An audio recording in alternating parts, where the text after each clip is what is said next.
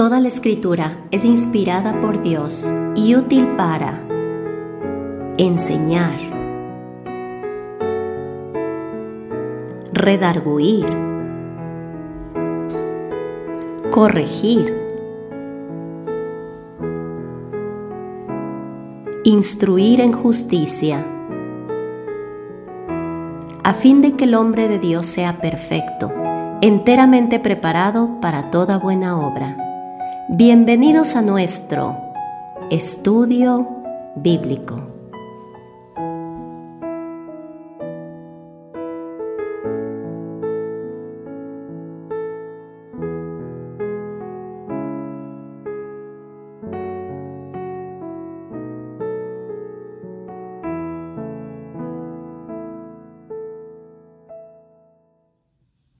Bienvenidos a nuestro estudio de hoy. Hoy estaremos compartiendo nuevamente en la epístola a los romanos, en el capítulo 8 de nuestra epístola.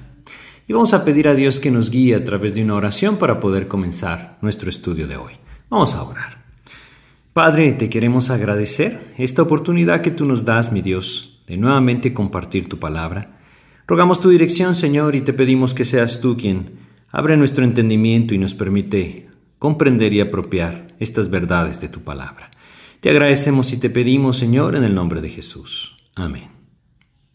Pues estamos nuevamente entonces en Romanos capítulo 8 y en nuestro estudio anterior estuvimos hablando acerca del versículo 1. Romanos 8.1, como lo vimos, es una respuesta maravillosa a aquella incógnita, aquel clamor del creyente que ve la lucha en su vida y se da cuenta que no puede por sí mismo. Romanos capítulo 8 nos hablará acerca de esa santificación como la santificación es solamente posible a través de la obra de Cristo, por medio de su Espíritu en nosotros. Y como lo vimos en Romanos 8.1, este versículo nos da una tremenda seguridad. Nos da una seguridad acerca de nuestra salvación, acerca de lo que Cristo obró por nosotros y cómo a través de lo que Cristo hizo en la cruz por nosotros, nosotros tenemos esa salvación segura. En Romanos 8.1 nosotros leímos, ahora pues ninguna condenación hay para los que están en Cristo Jesús. Y como lo habíamos visto hasta nuestro estudio anterior, realmente lo que nosotros tenemos acá es, es una voz de victoria. No hay condenación para aquel que está en Cristo. Estamos libres de condenación en Cristo. A cambio de condenación, Dios nos ha dado vida. Si nosotros vamos a versículos como Primera de Juan, capítulo 5, y leemos en estos versículos también muy claros acerca de la seguridad de aquel que está en Cristo. 1 Juan capítulo 5 versículos 10 al 12 dice, El que cree en el Hijo de Dios tiene el testimonio en sí mismo. El que no cree a Dios le ha hecho mentiroso porque no ha creído el testimonio que Dios ha dado acerca de su Hijo. Y este es el testimonio, que Dios nos ha dado vida eterna. Y esta vida está en su Hijo. El que tiene al Hijo tiene la vida. El que no tiene al Hijo de Dios no tiene la vida. Son palabras muy claras, muy directas, que dan seguridad a aquel que está en Cristo. No hay condenación, nos dice el apóstol Pablo, guiado por el Espíritu de Dios, en Romanos capítulo 8, versículo 1. A cambio de condenación, nuevamente como les decía, Dios nos da vida eterna en Cristo Jesús. Pablo asegura lo que Dios mismo ha revelado en su palabra. Jesucristo mismo lo declaró. Esa segunda parte que nosotros tenemos en Romanos capítulo 8, no la leímos y no lo hicimos a propósito, los que no andan conforme a la carne, sino conforme al Espíritu. Es una frase que aparece también en el versículo 4. Romanos 8:4 dice, para que la justicia de la ley se cumpliese en nosotros, que no andamos conforme a la carne, sino conforme al Espíritu. Sin embargo, en Romanos capítulo 8, versículo 1, esta frase, los que andan, los que no andan, perdón, conforme a la carne, sino conforme al Espíritu, no aparece en los manuscritos más antiguos y los más fieles.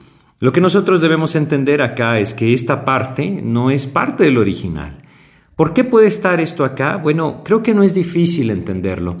Recordemos, a lo largo del tiempo, eh, la Biblia fue transcrita y nuestras Biblias son traducciones. A través del tiempo, muchos hombres, Dios les dio la tarea de ir transcribiendo, pero tenemos, gracias a Dios, muchos manuscritos antiguos que podemos utilizar para ver qué tan fieles son las traducciones que tenemos. Romanos 8.1 agrega los que no andan conforme a la carne, sino conforme al Espíritu. Y creo que como muchos autores lo dicen, es muy claro entender acá que esa resistencia del hombre hacia la gracia de Dios no le puede permitir aceptar de una forma clara y directa que la posición de estar en Cristo le libra de condenación. Y esa posición no tiene que ver con nuestro andar. Fíjense qué importante que es esto. La justicia que Dios da al hombre, la salvación que Dios da al hombre, esa posición en la que Dios nos pone a través de la fe en Jesucristo, no depende de nuestro andar, depende de la obra de Cristo, aquello que Él hizo en la cruz a favor nuestro, el perdón de aquello que Dios debía derramar sobre nuestras vidas, vino a través de lo que Cristo hizo. Ese perdón nunca pudo haber sido ganado por ninguna penitencia humana, solamente por la fe en Jesucristo. Este es el perdón que el Rey otorga, perdón no en favor, perdón no en virtud de lo que hacemos, sino en virtud de lo que Cristo ha hecho. Por eso es que debemos entenderlo. Romanos 8.1 nos habla de nuestra posición, no de nuestro andar, y nuestra posición en Cristo es segura.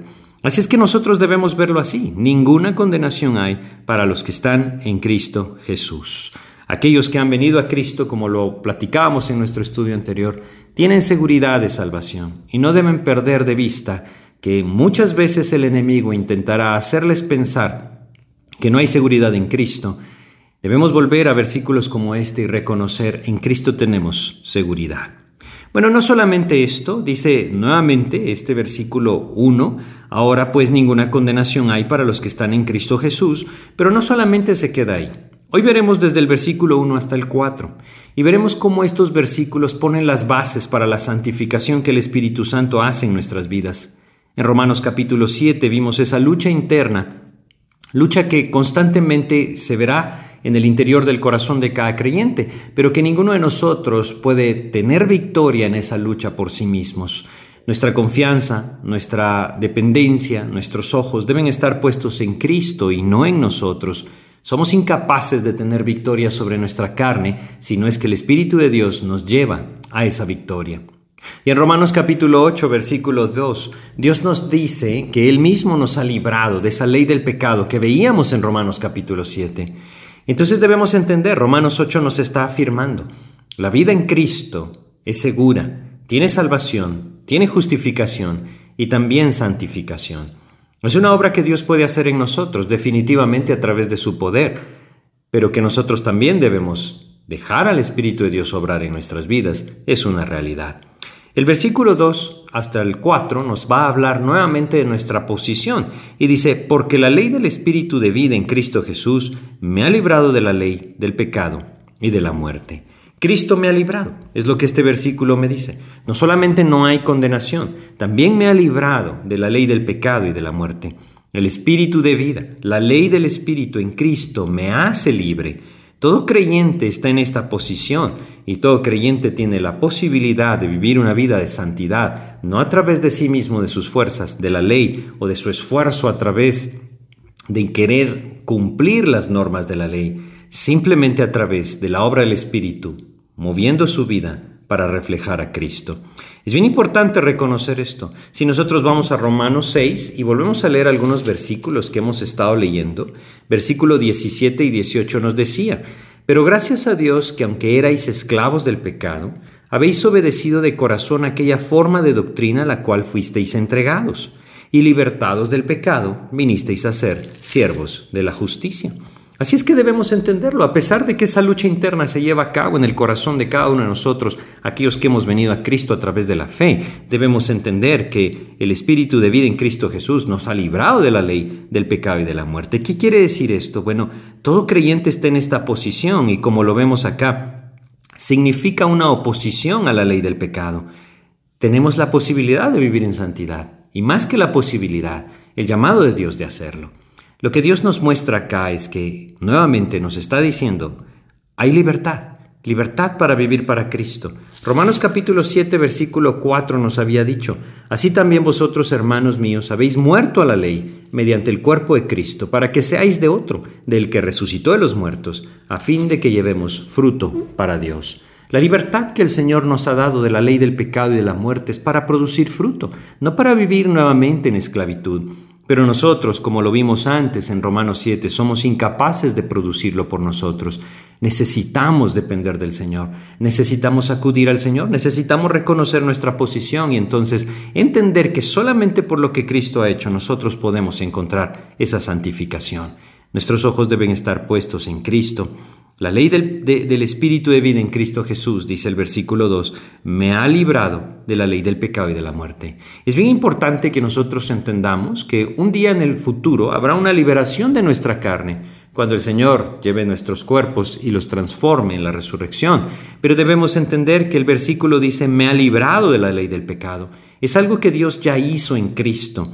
Y esa ley que nos ha librado del Espíritu de Dios en nuestras vidas a través de la fe en Jesucristo es lo que el creyente debe vivir. Es el llamado de Dios, no a través de lo que puede, sino de lo que Cristo hace en él. La ley del Espíritu de vida está en contraste, está en oposición a la ley del pecado y de la muerte. Esta ley es una referencia al ministerio del Espíritu Santo en la vida de cada uno de nosotros, quien nos vuelve a dirigir al camino, quien constantemente nos está dando esos impulsos para vivir para Cristo. Solamente a través del Espíritu de Dios nosotros podemos vivir realmente para Cristo y debemos entender que el llamado de Dios es a vivir así. Esta es nuestra posición, no lo olvidemos. Romanos capítulo 8, desde el versículo 1 hasta el 4, nos hablará de nuestra posición. El versículo 2 nos dijo no hay condenación. El versículo, perdón, el versículo 1 nos dijo no hay condenación. El versículo 2 nos dice Cristo nos ha librado. Si vamos a Romanos 8:14, un poco adelante dice, porque todos los que son guiados por el Espíritu de Dios, estos son hijos de Dios. Esta es la ley del Espíritu de vida en Cristo Jesús, es decir, la vida en Cristo Jesús. Ahora, yo creo que en este punto es bien importante. Si ustedes se han dado cuenta, estamos hablando del Espíritu. Y Romanos 8 habla abundantemente de la obra del Espíritu Santo en nuestras vidas. Hasta ahora, en los primeros siete capítulos de Romanos, solamente han habido algunas referencias a la tercera persona de la Trinidad, es decir, al Espíritu Santo, el Espíritu de Dios, que viene a morar en la vida del creyente, en el corazón del creyente. Una persona una vez preguntaba, ¿por qué decimos corazón? Bueno, es el centro de la voluntad del hombre, en lo más íntimo de nuestro ser. Ahí mora el Espíritu de Dios. Lo que debemos entender es que Romanos 8 nos está mostrando ese camino a la victoria, ese camino distinto, como lo leímos en Romanos capítulo 7, versículo 6, ese nuevo régimen del Espíritu, el régimen nuevo del Espíritu. La vida en Cristo debe ser así. Hoy en día debemos entender algo. Hay muchas personas que no tienen un sentido, es decir, no tienen un anhelo de santidad en sus vidas, no tienen un anhelo de la voluntad de Dios, no tienen un anhelo de la palabra de Dios. Estas personas deben meditar claramente si Cristo está en sus vidas. El Espíritu de Dios produce fruto. Y lo que nosotros vemos en Romanos capítulo 7 es una lucha, una lucha constante del creyente de querer vivir conforme a la voluntad de Dios. El incrédulo no tiene esto en su interior. Sin embargo, aquel creyente que vive en esta lucha debe entender que la única manera de vivir victorioso es en el poder del Espíritu del Señor. Nuestra posición es la correcta en Cristo. En Cristo hemos sido librados de la ley del pecado y de la muerte. Esto lo hace la presencia del Espíritu de Dios en nuestras vidas. Ya que vamos a hablar tanto del Espíritu de Dios en Romanos capítulo 8, porque si ustedes leen, desde el versículo 1 hasta el versículo 14, encontrarán que en cada uno de estos versículos se hace referencia al Espíritu de Dios. Vamos a, ver cómo el Espíritu Santo obra en el corazón del creyente, cómo obra en la vida del creyente, hasta ahora estamos viendo en el versículo 2 cómo nos hace libres. Hay una ley del Espíritu de Dios en mi corazón. Por medio de la fe en Jesucristo, Él puso su Espíritu en mi vida y esa ley del Espíritu de vida en Cristo Jesús me da esa, ese deseo, ese anhelo, esos impulsos para seguirle al Señor. Debo entenderlo, es algo sobrenatural que el Señor produce, pero es sumamente importante hoy en día en el tiempo que vivimos comprender claramente cuál es el ministerio del Espíritu Santo. ¿Por qué es esto importante? Si nosotros vamos a Juan capítulo 16, yo quisiera que ustedes leyeran esto, Juan capítulo 16, versículo 14. El Señor Jesucristo habla acerca de el Espíritu Santo, del Consolador, aquel que él enviaría, dice Juan capítulo 14, perdón, 16, versículo 14 dice, hablando del Espíritu Santo, el Señor Jesús dijo, él me glorificará porque tomará de lo mío y os lo hará saber. Una de las cosas que nosotros debemos entender es que el papel del Espíritu Santo no es tener la preeminencia, es Cristo el que la debe tener. El Espíritu de Dios que mora en el corazón del creyente le revela a Cristo al creyente. Es decir, a cada uno de nosotros nos lleva a conocer profundamente a la persona de nuestro Salvador, el Señor Jesucristo. Y la función del Espíritu de Dios es llevarme a vivir adorando a Cristo, vivir reflejando a Cristo, conociendo a Cristo, siguiendo a Cristo, escuchando su voz. Cuán importante es hacer ver que, como el Señor Jesucristo dijo, el Espíritu Santo le glorificaría a Cristo en nuestras vidas. ¿Por qué estoy haciendo énfasis en esto? Que el Espíritu Santo glorifica a Cristo, forma a Cristo en el creyente, porque hoy en día existe mucha confusión y se le da un papel primordial al Espíritu Santo y no a Cristo. Debemos entender que tenemos un Dios trino, tres personas, un mismo Dios, y Dios nos enseña claramente en su palabra que la persona del Espíritu lleva al creyente a glorificar a Cristo. Hoy en día hay lugares en donde lastimosamente se hace un énfasis excesivo en el Espíritu Santo. La persona de Cristo no está presente. En una ocasión una persona que pertenecía a una de estas agrupaciones se acercó y mencionó lo siguiente, escuchando los estudios bíblicos que compartimos, me decía, noto que usted es cristocéntrico. ¿Por qué? me preguntaba. Porque no tiene sentido centrarse en absolutamente nada ni nadie más, sino es Cristo Jesús, nuestro Señor y Salvador. Pero esto es lo que sucede cuando al Espíritu Santo se le saca de contexto conforme a la palabra de Dios y se mm, presenta como el fin, como el propósito de vida del creyente nosotros debemos seguir a Cristo y el Espíritu de Dios, la tercera persona de la Trinidad, nos revela a Cristo en el interior del corazón. Así es que debemos buscar al Señor, entender que la plenitud del Espíritu en nuestras vidas será la plenitud de Cristo. Será la llenura del Espíritu de Dios en nuestras vidas, será la llenura de Cristo en nuestras vidas, manifestar a Cristo, testificar de Cristo. Debemos entender que este es el poder que Dios da al creyente a través del Espíritu de Dios.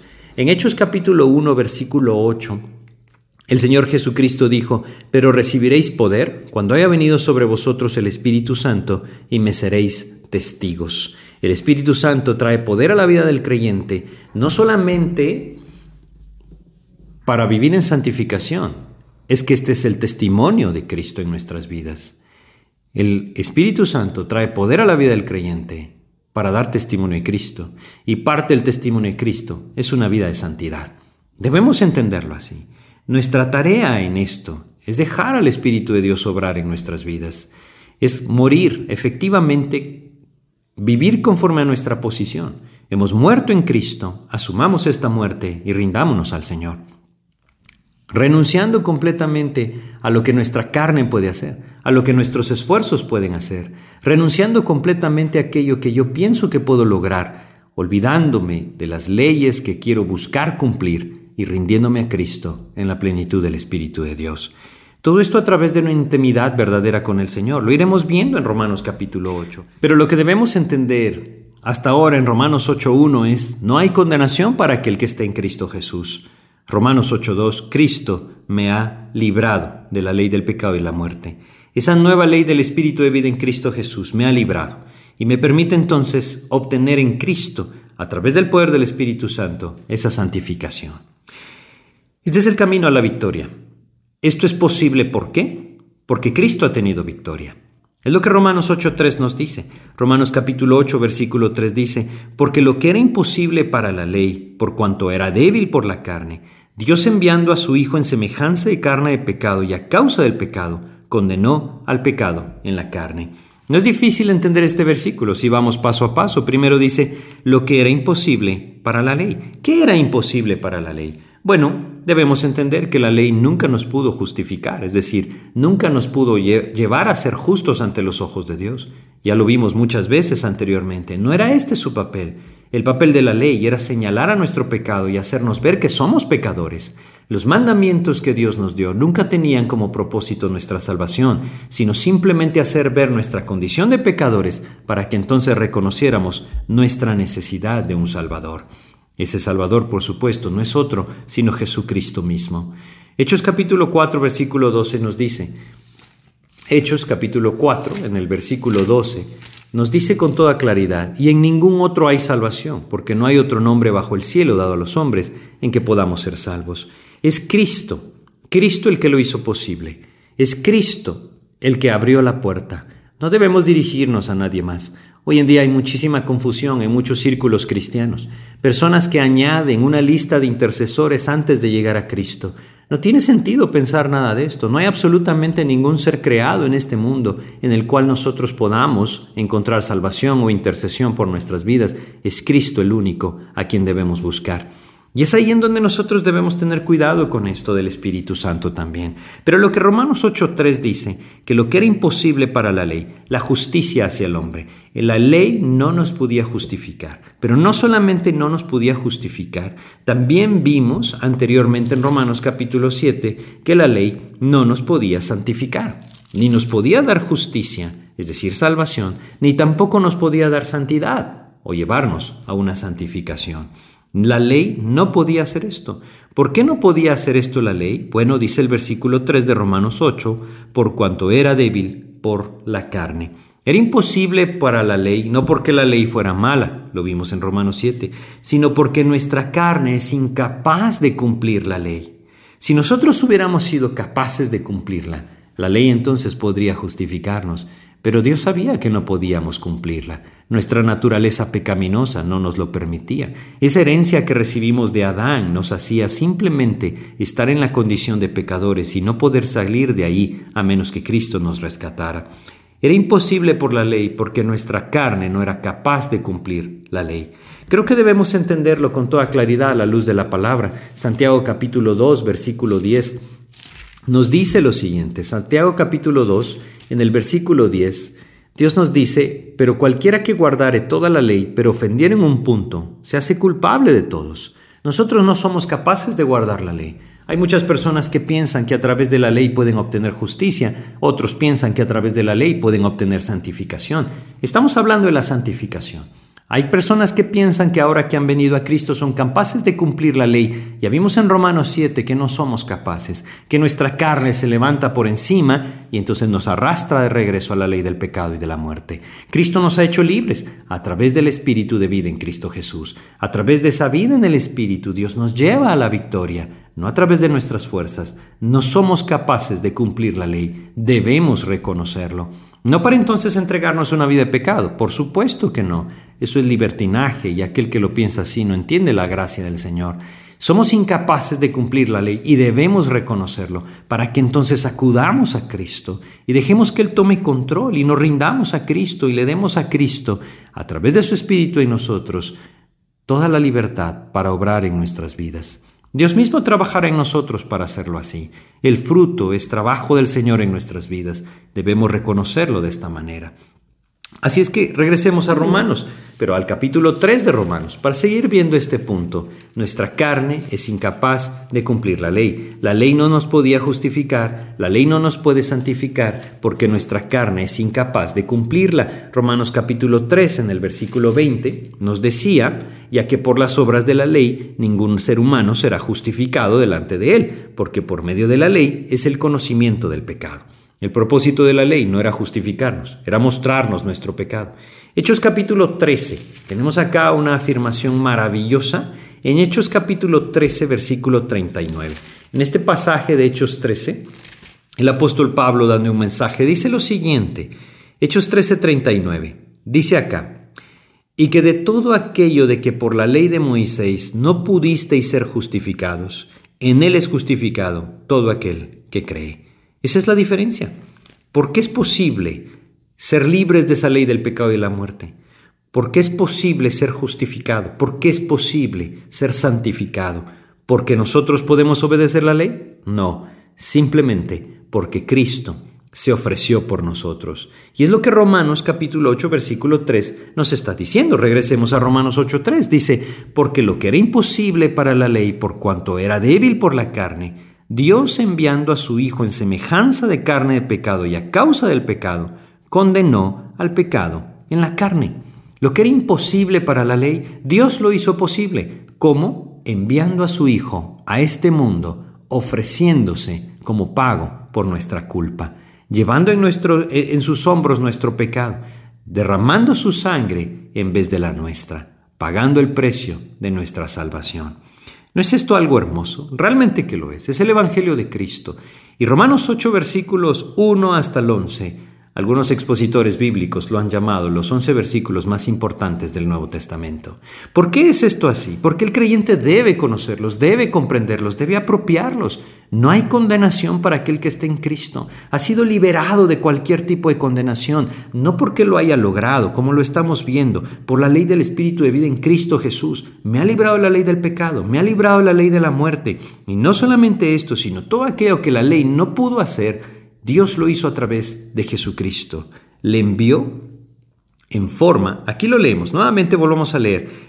Parte del versículo 3 dice, Dios, enviando a su Hijo en semejanza de carne de pecado y a causa del pecado, condenó al pecado en la carne. Esta victoria requirió la venida del Hijo, la victoria que la ley no podía darnos. Cristo la obtuvo por nosotros al venir en humanidad. Y debemos entenderlo así, debemos reconocerlo así. Es básico esto para el Evangelio de Cristo. Habían personas en el tiempo del apóstol Pablo, y todavía existen algunas, que dicen que Jesucristo nunca vino en carne, sino que tan solo era un espíritu que se manifestaba así. Esto no es cierto. Dios nos dice con claridad que Él tenía esa humanidad. Si bien no tenía esa naturaleza pecaminosa, Él sí tenía una humanidad completa, aunque no estaba ligada a la naturaleza pecaminosa como en nosotros, Él sí tenía una naturaleza humana. Si vamos a Gálatas capítulo 4, y leemos acá, en Gálatas 4, versículos 4 y 5, fíjense cómo Dios nos dice lo siguiente. Gálatas 4, versículos 4 y 5 dice, pero cuando vino el cumplimiento del tiempo, Dios envió a su Hijo. Y fíjense lo que nos describe, nacido de mujer. Es decir, Él era un ser humano, nacido bajo la ley. Por supuesto, Él es Dios, para que redimiese a los que estaban bajo la ley, a fin de que recibiésemos la adopción de hijos. Él tuvo que ser semejante a nosotros para que entonces el cumplir la ley fuera lo que valía por nosotros. Y al dar el precio, a pagar el precio con su vida, nosotros pudiéramos ser hechos libres. Él vivía en esa humanidad, pero sin pecado. Su muerte no fue por la culpa de su pecado, es decir, no fue la condenación de su pecado, fue la del nuestro. Si nosotros vamos a Hebreos capítulo 4, Leemos en el versículo 15 esta verdad de la naturaleza del Señor cuando estuvo en su humanidad. Hebreos capítulo 4, versículo 15 nos afirma lo siguiente. Hebreos 4, 15 dice, porque no tenemos un sumo sacerdote, por supuesto está hablando de Jesucristo, que no pueda compadecerse de nuestras debilidades. Él tenía las mismas debilidades. Obviamente, no tenía una naturaleza pecaminosa, dice, sino uno que fue tentado en todo según nuestra semejanza, pero sin pecado. Nunca pecó. Él vive una vida perfecta. Esto es lo que Dios está diciendo. La ley requería una vida perfecta. Nosotros jamás la podíamos vivir. Por eso no nos podía justificar. Por eso no nos puede santificar. Jesucristo vino en humanidad y vivió una vida perfecta. La ley no pudo dar esto. Cristo sí lo pudo dar libertad para el pecador. Si nosotros vamos a Hebreos capítulo 10 y leemos estos versículos sumamente importantes en este tema, Hebreos capítulo 10, vamos a leer varios versículos, desde el 8 hasta el 18, nos dice lo siguiente, Hebreos capítulo 10, en el versículo 8 hasta el 18 dice, diciendo primero, sacrificio y ofrenda y holocaustos y expiaciones por el pecado, no quisiste, ni te agradaron, las cuales cosas se ofrecen según la ley, fíjense lo que dice no había manera de hallar el favor de Dios, de alcanzar el favor de Dios. A través de los sacrificios y ofrendas, los holocaustos y expiaciones, no había manera de alcanzar el favor de Dios a través de la ley. Simplemente dice, y diciendo luego, He aquí que vengo, oh Dios, para hacer tu voluntad.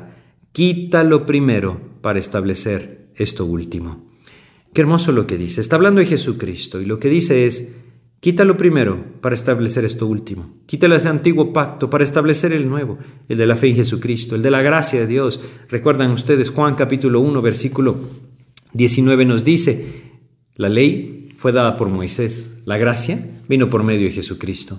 Versículo 10 de Hebreos 10 dice, en esa voluntad somos santificados mediante la ofrenda del cuerpo de Jesucristo, hecha una vez para siempre. ¿Cómo somos santificados? Mediante la ofrenda del cuerpo de Jesucristo, hecha una vez para siempre. Hemos hablado en otros estudios acerca de la santificación. No pierdan Hebreos 10, ya vamos a continuar. La santificación, Dios nos presenta en su palabra tres aspectos de la santificación. Una santificación posicional. Lo vimos cuando empezamos Romanos capítulo 1. Esto quiere decir que todo aquel que viene a Cristo a través de la fe es hecho de Cristo, es hecho suyo, es hecho del Señor. ¿Recuerdan Romanos 10, versículos 27 y 28? Mis ovejas, dijo el Señor, somos suyos. Desde el momento que venimos a Cristo, como lo leímos también en Romanos capítulo 7, versículo 4, morimos a la ley para que fuéramos de otro, de Cristo Jesús, nuestro Salvador. Ahora somos suyos. Eso se, es llamado santificación. Es una santificación posicional. Ya no pertenecemos al mundo, ya no pertenecemos a la ley y al pecado, pertenecemos al Señor. Pero también encontramos en la palabra de Dios la santificación práctica. Y Romanos capítulo 8 se va a dirigir hacia esa santificación práctica. Sin embargo, estos primeros cuatro versículos nos están hablando de nuestra posición, para que nosotros entendamos que, estando santificados en posición, debemos vivir en santificación práctica. Ese es el llamado del Señor, y nuestras bases deben estar bien puestas. No hay condenación para el que esté en Cristo. La ley del Espíritu de Dios, la ley del Espíritu de vida en Cristo Jesús, me ha hecho libre de la ley del pecado y de la muerte. No debo vivir en pecado. Esa no es la voluntad de Dios. Debo buscar vivir en el Espíritu, buscar al Señor, de tal manera que el Espíritu Santo obre en mí. Esa es la tarea, ese es el ministerio del Espíritu de Dios. Revelar a Cristo en mi corazón, de tal manera que el carácter de Cristo se forme en mí. todo esto es posible mediante la ofrenda del cuerpo de Jesucristo, hecha una vez para siempre. Es lo que Romanos 8.3 nos está diciendo. La ley no lo pudo lograr, Dios lo logró a través de la ofrenda del cuerpo de Jesucristo, hecha una vez para siempre. Sigamos leyendo. Hebreos capítulo 10, versículo 11. Y ciertamente todo sacerdote está día tras día ministrando y ofreciendo muchas veces los mismos sacrificios que nunca pueden quitar los pecados, porque ningún hombre puede quitar mis pecados, ninguno. Es tan importante este aspecto.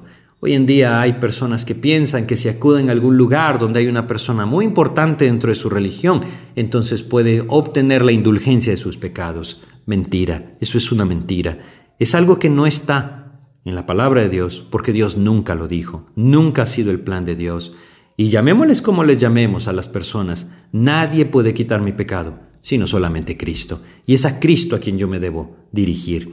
Luego dice versículo 12, pero Cristo, habiendo ofrecido una vez para siempre un solo sacrificio por los pecados, se ha sentado a la diestra de Dios de ahí en adelante, esperando hasta que sus enemigos sean puestos por estrado de sus pies, porque con una sola ofrenda hizo perfectos para siempre a los santificados. Lo que nosotros tenemos acá es muy claro. Cristo es el que nos puede llevar a esa santificación práctica, porque Él es el único que nos pudo traer a esa santificación posicional. Es a través de Cristo, Dios lo hizo a través de Cristo, y el Espíritu Santo obra en nosotros para llevarnos tanto a la santificación posicional como a esa santificación práctica. Y luego leemos en el versículo 18, pues donde hay remisión de estos, no hay más ofrenda por el pecado. Ya estamos en esa posición y a través de Cristo podemos vivir en el poder del Espíritu de Dios una santificación práctica. Pero si vamos a Romanos capítulo 8 y en el versículo 4, y con este versículo concluimos, nos dice, para que la justicia de la ley se cumpliese en nosotros. Fíjense lo que dice. Todo lo que la ley demandaba, nosotros no lo podíamos cumplir. Cristo lo cumplió. Él sí fue justo. Él nunca pecó, nunca se confundió y se ofreció en favor nuestro, de tal manera que su justicia viene a ser nuestra justicia. Romanos 8:4 nos lo dice, para que la justicia de la ley se cumpliese en nosotros. Esto es lo que nosotros debemos comprender. Dios nos ha hecho justos no por nuestra propia justicia, sino por la justicia de Cristo ofrecida en favor nuestro. Somos justos a través de lo que Cristo hizo por nosotros. Si regresamos a Romanos capítulo 8, versículo 4, leemos que no andamos conforme a la carne, sino conforme al Espíritu. A veces tenemos esa idea equivocada de que esto está haciendo una división entre el creyente carnal y el creyente espiritual. Está describiendo a todo creyente. El hombre natural, es decir, aquel que no tiene a Cristo, anda en la carne. El hombre que tiene a Cristo, el que ha nacido de nuevo y tiene una nueva naturaleza, anda en el Espíritu. Estamos hablando de nuestra posición. Ahora, desde este versículo Dios va a empezar a mostrarnos que esa santificación práctica es su voluntad y empezará a hablar ya no solamente de nuestra posición, sino también de nuestro andar. Y Romanos 8:4 nos abre la puerta para esto. Así es que debemos entenderlo acá. La justicia del Señor viene a ser nuestra justicia. Hebreos capítulo 2, nuevamente vamos al libro de Hebreos. El libro de Hebreos nos habla mucho acerca de lo que Jesucristo cumplió por nosotros. Hebreos capítulo 2, versículos 14 al 17 dice, Así que por cuanto los hijos participaron de carne y sangre, Él también participó de lo mismo, para destruir por medio de la muerte al que tenía el imperio de la muerte, esto es, al diablo, y librar a todos los que por el temor de la muerte estaban durante toda la vida sujetos a servidumbre. Nosotros no podíamos ser justos ante Dios y estábamos sujetos a servidumbre del pecado y esto nos llevaba definitivamente a la muerte. Pero ahora dice, porque ciertamente no socorrió a los ángeles, sino que socorrió a la descendencia de Abraham, por lo cual debía ser en todo semejante a sus hermanos, para venir a ser misericordioso y fiel sumo sacerdote en lo que a Dios se refiere para expiar los pecados del pueblo. Son los principios de Romanos capítulo 8 versículos 3 y 4. Se está refiriendo a todo creyente en este pasaje. La justicia del Señor ha venido a ser nuestra justicia. Y nuevamente, la parte del Romanos capítulo 8, versículo 4 que dice que no andamos conforme a la carne, sino conforme al Espíritu, no es una distinción entre creyentes, es una identificación para el creyente. Conforme al Espíritu, esta es su victoria y nos le entrega en el poder de su Espíritu. Desde este versículo en adelante veremos ese llamado de Dios de andar en el Espíritu. Cada una de estas cosas que estamos viendo es sumamente importante tenerlas presentes. Dios mismo lo puede hacer a través de nuestro espíritu. Nuestra confianza debe estar en Él. Pero debo comprender las cuatro cosas básicas que estos versículos me muestran. No hay condenación. Si yo estoy en Cristo, no hay condenación para mí. Cristo me ha librado. Esto es posible por su victoria. Mi victoria es posible por su victoria y mi justicia es posible por su justicia.